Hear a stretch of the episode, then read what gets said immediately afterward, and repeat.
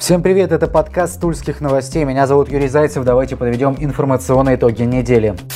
Тульский транспортный союз обратился в администрацию города с предложениями по решению проблем в сфере перевозок в областном центре. Оптимизировать работу транспорта предполагается в три этапа. На первом до июня 2020 года в маршрутках появятся тахографы и терминалы для безналичной оплаты. Успешное выполнение данных мероприятий в полной мере считаем возможным при увеличении тарифа на проезд на сумму, покрывающую затраты на внедрение и установку данных технических систем и оборудования, говорится в документе. Второй этап до середины 2021 2021 года предусматривает частичное обновление подвижного состава на всех маршрутах до 10%. Данный переходный период позволит получить реальные цифры затрат на перевозку пассажиров, после чего расчетным путем определить тариф на проезд, что послужит возможностью для перевозчиков реализовать третий основной этап с полным обновлением подвижного состава по всем муниципальным маршрутам, говорится в обращении Транспортного союза. На третьем этапе, который продлится до 2023 года, будет полностью реализована программа развития городского пассажирского транспорта. Речь также идет о замене маршруток на более вместительные пазы. Точная сумма, до которой необходимо повысить плату за проезд в документе не указывается. Последний раз оплату в Туле поднимали в 2015 году. Ранее ходили разговоры о том, что цена за билет может вырасти до 25 рублей.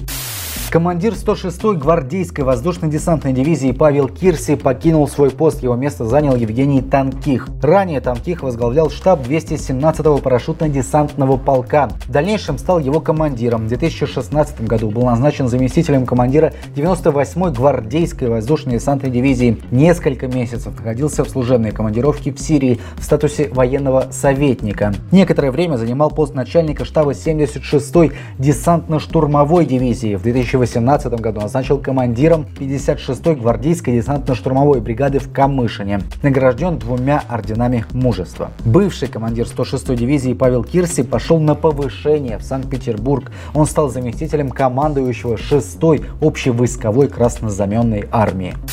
Житель Тулы, который спас ребенка от педофила, получил медаль «Честь и мужество». О преступлении и геройстве Тулика не было известно ничего. Огласки историю придали уже после вынесения извращенцу приговора. Произошло все в октябре прошлого года возле одного из домов на проспекте Ленина. 55-летний иностранец, который уже ранее был судим за педофилию, средь бела дня пытался затащить ребенка в подъезд, чтобы изнасиловать и ограбить. Туляк Александр Симагин услышал крики и предотвратил преступление. Героя, повторюсь, наградили наградили медалью. Благодарность ему выражают следственные органы. А педофила отправили за решетку на 13 лет.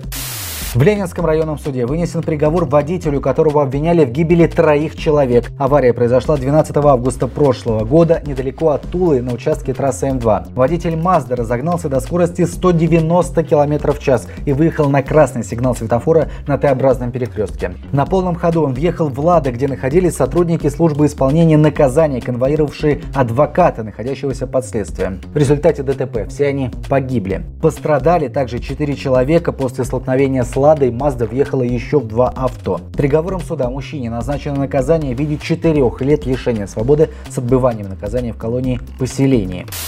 В Тульской области подрядчика подозревают в махинациях при строительстве участка трассы М2. Находится он в Чернском районе. Преступление было совершено еще в 2012 году. УАО «Дорожное эксплуатационное предприятие номер 91» должно было использовать грунт из карьера в деревне Урусово Плавского района. Данный карьер расположен в 35 километрах от объекта строительства. Компания, вероятно, решила сэкономить на транспортных расходах. Грунт в течение четырех месяцев брали из карьера, расположенного в 700 метрах метрах от дороги. Разрешительных документов у компании, конечно, на это не было. По версии следствия, в актах выполненных работ указаны ложные сведения о затратах на поставку грунта. На счет подрядчика было перечислено более 90 миллионов рублей. Все обстоятельства совершения преступления устанавливаются в рамках возбужденного уголовного дела.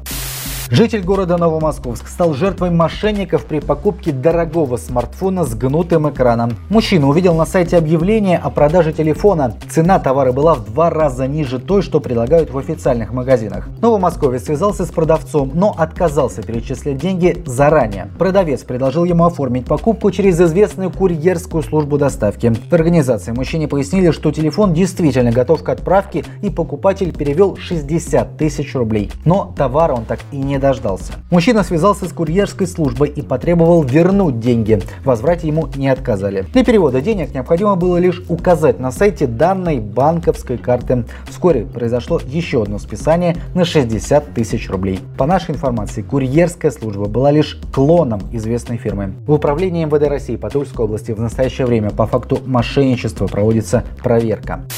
Росстат опубликовал данные о количестве предприятий, учреждений, фирм и организаций и индивидуальных предпринимателей в разрезе сфер деятельности по всем регионам страны. Цифры проанализировал Тульский бизнес-журнал. Так, в 23 отраслях экономики зафиксировано снижение числа субъектов, повышение лишь в сфере здравоохранения на 6 процентов 549 фирм до 582. Антилидер сфера ЖКХ. Там число компаний сократилось более чем на четверть 27,1%. Меньше в этой сфере стало на 97 компаний. В финансах и страховом бизнесе минус 16%. Промышленности стало меньше на 320 предприятий, что, учитывая общее число компаний, составляет лишь 9,6% от общего числа. Осталось на рынке более 3000 компаний в этой сфере. Энергетика минус 15%, 34 компании. Сельское хозяйство минус 11,5%. Общее число частных предпринимателей в регионе составляет 41 600 субъектов,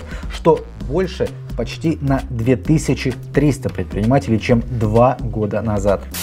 7 марта Тульский Арсенал сыграет матч 21-го тура российской премьер-лиги против футбольного клуба Оренбург. Соперник оружейников расположился в шаге от зоны стыковых матчей. У команды 20 очков, столько же у Рубина и Ахмата, которые идут следом. У Арсенала 28. В Оренбурге во время перерыва в чемпионате сменился тренер после ухода Владимира Федотова. Его Сочи Арсенал обыграл в прошлом туре. Пост рулевого занял Константин Емельянов. Ранее он работал в клубе тренером. Большую часть игровой и тренерской карьеры провел во Владивостоке. В прошлом туре Оренбург сыграл в ничью с крыльями Советов 1-1 в четырех последних матчах. Оренбург не одержал ни одной победы, две ничьи и два поражения. В рамках российской премьер-лиги команды встречались пять раз. Три встречи завершились в ничью, плюс оба клуба имеют по одной победе. Разность мячей 7-5 в пользу Оренбурга. Трижды соперники встречались в Кубке России, полное равенство при одной ничьей. В 2015 году дальше прошел Оренбург, исход противостояния решал один матч, а в прошлом сезоне по сумме двух матчей. Победителем вышел Арсенал 2-4, 1-1. Еще четыре встречи команды провели в ФНЛ. У Арсенала в активе одна победа и ничья. В первом круге Арсенал дома обыграл Оренбург со счетом 2-1. Голы забили Александр Ломовицкий и Евгений Луценко. Лучший бомбардир Оренбурга в текущем сезоне Джорджи Деспотович 6 мячей по 3 гола забили Джоэл Фамие, Артем Кулешов и Рикарду Алвеш. Отмечу также, что у Туликов из-за перебора карточек не сыграет Георгий Кастадинов. Встреча Оренбурга и Арсенала начнется в 14.00. Вот такой вышла эта неделя. Надеемся, следующая будет еще лучше. Удачи вам!